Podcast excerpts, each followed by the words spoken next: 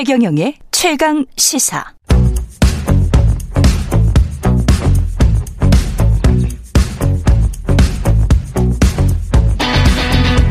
심리로 들여다보는 세상 이야기. 뉴스는 십니다.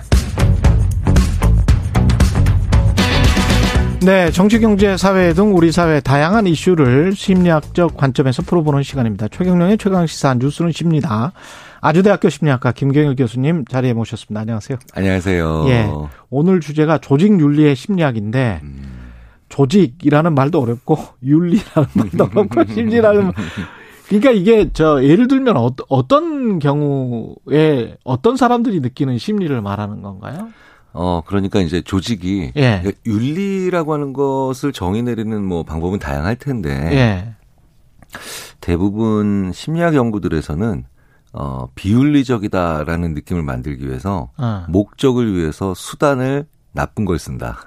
그렇죠. 그런 네네네. 비윤리적인 죠. 그리고 목적을 위해서 손상되면 안 되는 가치들을 손상시킨다. 예. 이렇게 목적을 위해서 무언가 비정상적이거나 음. 아니면 그 지켜야 되는 어떤 사람들 가치들을 훼손시키는 걸 그걸 실험적으로는 가장 음. 효과가 센 비윤리적인 비윤리성을 만들기 위한 가장 실험적 효과가 강한 방법이라고 보통 해요. 예. 그러니까 아마도 그게 역으로 정의가 되겠죠 심리학에서는. 아 역으로. 네네. 아, 아 아직 알쏭달쏭한데. 그러니까. 그, 예. 그러니까 A 방법을 통해서 B가 제일 잘 B가 제일 잘 일어난다. 아. 실험적으로 그러면 아마도 그 A가 B의 가장 중요한 속성일 테니까 음. 그걸 정의 삼는 거예요. 아. 심리학에서 이제 그런 얘기들을 많이 하죠. 예.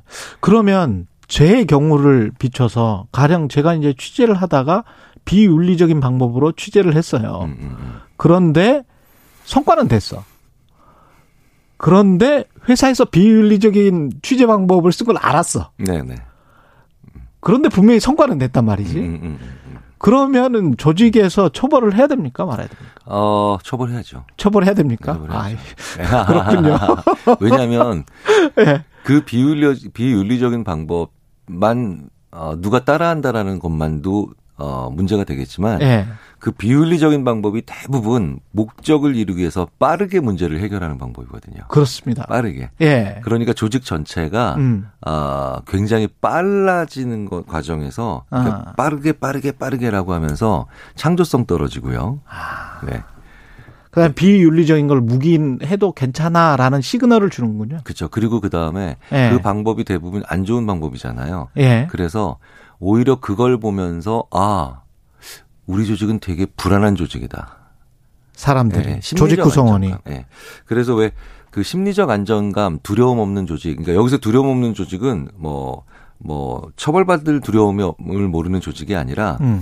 어, 안전감을 가지고 일을 해야 되거든요. 예. 그러니까 오히려 이런 비윤리적인 방법으로 목적을 달성하는 걸 자꾸 조직의 구성원들이 보게 되면 이제 좋은 방법, 장기적인 방법, 정상적인 방법에 대한 그, 어, 선호도나 아니면 이런 것들이 떨어져서. 그렇게 되네. 네.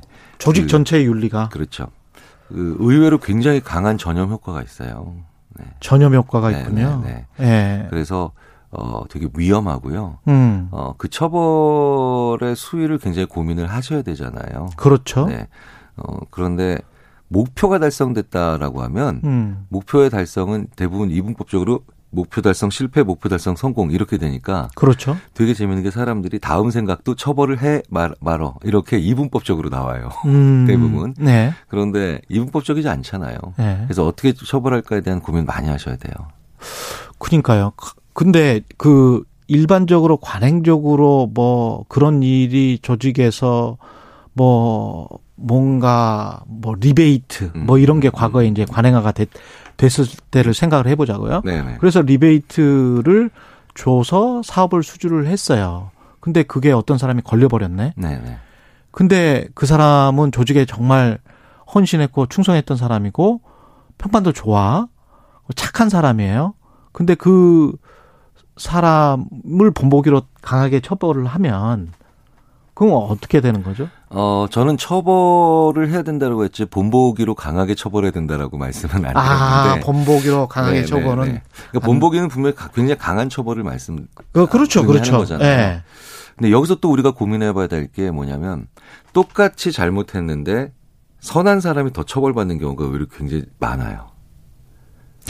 그 조직의 희생양 이런 이야기 네, 하잖아요, 네. 우리가. 왜냐하면 예. 이게 굉장히 고민해봐야 될 문제가 뭐냐면 선한 사람이 잘못을 했는데 선한 사람을 더 많이 처벌하는 그 조직도 자기도 모르게 그렇게 가는 이유가 음.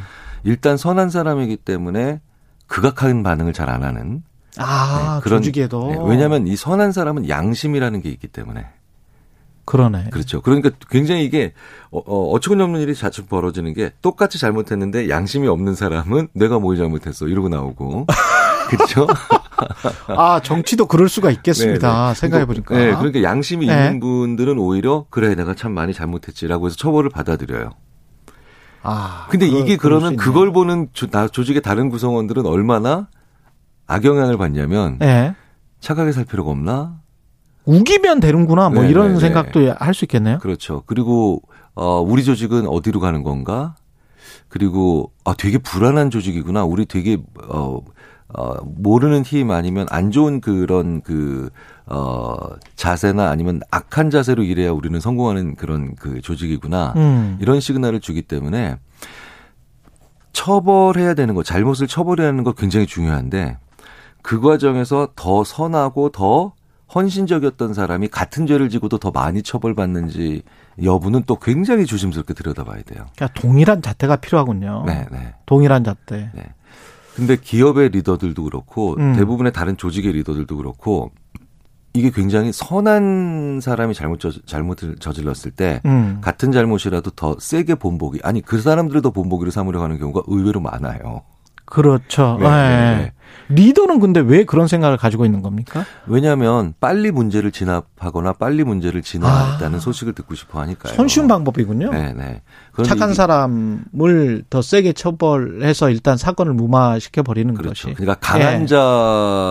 자, 그, 이제 강한 자들일수록 문제를 빨리 해결하고 싶고 더 높은 위치에 있는 사람일수록 문제를 아, 신속하게 해결했다는 그런 임, 그 말을 아, 듣고 싶어 하잖아요. 그러네. 그 유혹이에요, 유혹. 그러니까 조직 내 인정도 받고 싶고 그 네, 네. 사람들도 그래서 제일 좋은 방법은 예. 그 조직에서 굉장히 헌신적이었고 선한 사람이 어떻게든 어떤 실수를 자든 아니면 뭐 잘못을 저질렀다면 제일 좋은 방법은 그 사람이 선하고 그 다음에 헌신적이었던 사람이었기 때문에 리더가 그 죄의 일부를 떠안아야 돼요. 아, 네. 그 제일 좋은 방법이에요. 제일 그렇- 지혜로운 방법이에요. 그렇군요. 좋은 방법. 예. 네, 그 조직 구성원들 입장에서는 그러면 어떻습니까? 이런 어, 그 어, 조직 윤리가 뭐 어떤 사람이 일탈적인 문제를 저질렀을 때 또는 구조적인 문제가 분명히 있을 거란 말이죠. 어떤 조직에서든. 그래서 어쩔 수 없이 관행적으로 해왔던 일들이 문제가 불거졌었을 때 회사가 어떻게 처리하는가 그걸 보고 내 미래도 상상하고 내 미래를 상상하면서 그러다가 아유 이 회사 그만 다녀야 되겠다 이렇게까지 영향을 미칩니까? 어, 그럼요. 그 이제 설득의 심리학의 저자로 유명한 그 애리조나 대학의 로버트 치알디니 교수가 이걸 아예 집대성을 해서 예. 다음 책에서 그거를 조직의 윤리가 얼마나 음. 어, 조직의 생명력에 도움이 되고 중요한 요인인가를 그 개관을 했는데 예. 그렇게 비윤리적인 방법이나 아니면 문제가 많은 사람들이 어 득세하는 장면을 보면 제일 먼저 일어나는 현상이 음. 선하고 능력 있는 사람, 그러니까 이 두 가지를 다 가진 사람들이 제일 먼저 그것에서부터 타격감을 받아서 예. 능력 있고 선한 사람들 위주로 퇴사를 한다는 겁니다. 조직을 이탈한다는 거예요. 그렇군요. 네, 네. 그러면 그 반대가 무능한데 악한 사람이죠. 끝까지 있겠네. 네. 그 사람들이 오히려 가장 강력한 심리적 안정감을 느껴서 그러면 그 조직은 무능하고 조금 좀 나쁜 사람들이 아주 많은 조직이 되겠네요. 네. 그러니까 결국은 그 조직이 무능해지겠네요. 네, 네, 네. 무능해지고 악한 기업이 되겠는데. 네, 네. 그래서 이제 공멸의 길을 향해 가는 거죠. 그러니까 아. 유능한 사람만 뺏기는 게 아니라 선한 유능한 사람을 가장 먼저 어 조직에서 이탈시킨다는 거죠. 참, 이 여러 가지를 생각하게 만드네요. 네. 인센티브나 이런 것도 좀 처벌뿐만이 아니고 인센티브 관련해서 가령 이제 시- 어떤 시민단체들, 시민단체가 저임으로 막 살잖아요. 그랬다가 어떤 사람이 갑자기 이제 국회의원이 돼버렸어요. 정부에 들어가 버렸어요. 근데 조직의 리더였어. 그러면 그걸 바라보는 시민단체의 그 활동가들 월급 한 200만 원도 못 받고 활동을 해온 사람들 10년, 20년 그 사람들이 느끼는 박탈감들도 엄청나더라고요. 어. 근데 그, 예, 인센티브는 없어 계속. 네네. 이게 예. 그 사람한테 줄 수 있는 인센티브가 돈도 있고 예. 명예도 있고 어, 시간도 있는데 어, 그런 일들을 쭉 보게 되면 그런 예. 광경을 목격하면서 사람들은 아, 나한테 주어지는 어떤 인센티브나 어떤 보상들이 한 종류로 딱 좁아지는 것 같다는 느낌을 받아요. 회사에서도 어. 돈으로만 보상을 하게 되면 어. 한 종목의 경, 선수들이 확 몰리게 되면서 치열한 경쟁이 일어나서 별로 안 좋아지는 게 있는데 어. 갑자기 오 이번에는 능력이 그러니까 성과가 좋은 직원들한테는 조금 더 자기 개발할 시간을 더 늘려드리겠다. 네. 그 다음에 어이 이 사람은 우리 기업의 어, 뭐 예를 들어서 창립자의 호를 딴 어떤 특별한 어떤 마스터의 호칭을 부여하겠다. 아니면 뭐 그 사람이 10년 열심히 일했으면 거기에다가 이름을 하나 새겨주겠다. 그렇죠. 그러니까 사람이 뭐 예. 사람이 다른 동물들과 달리 여러 예. 가지 방법으로 보상받거든요. 어. 여러 가지 방법으로.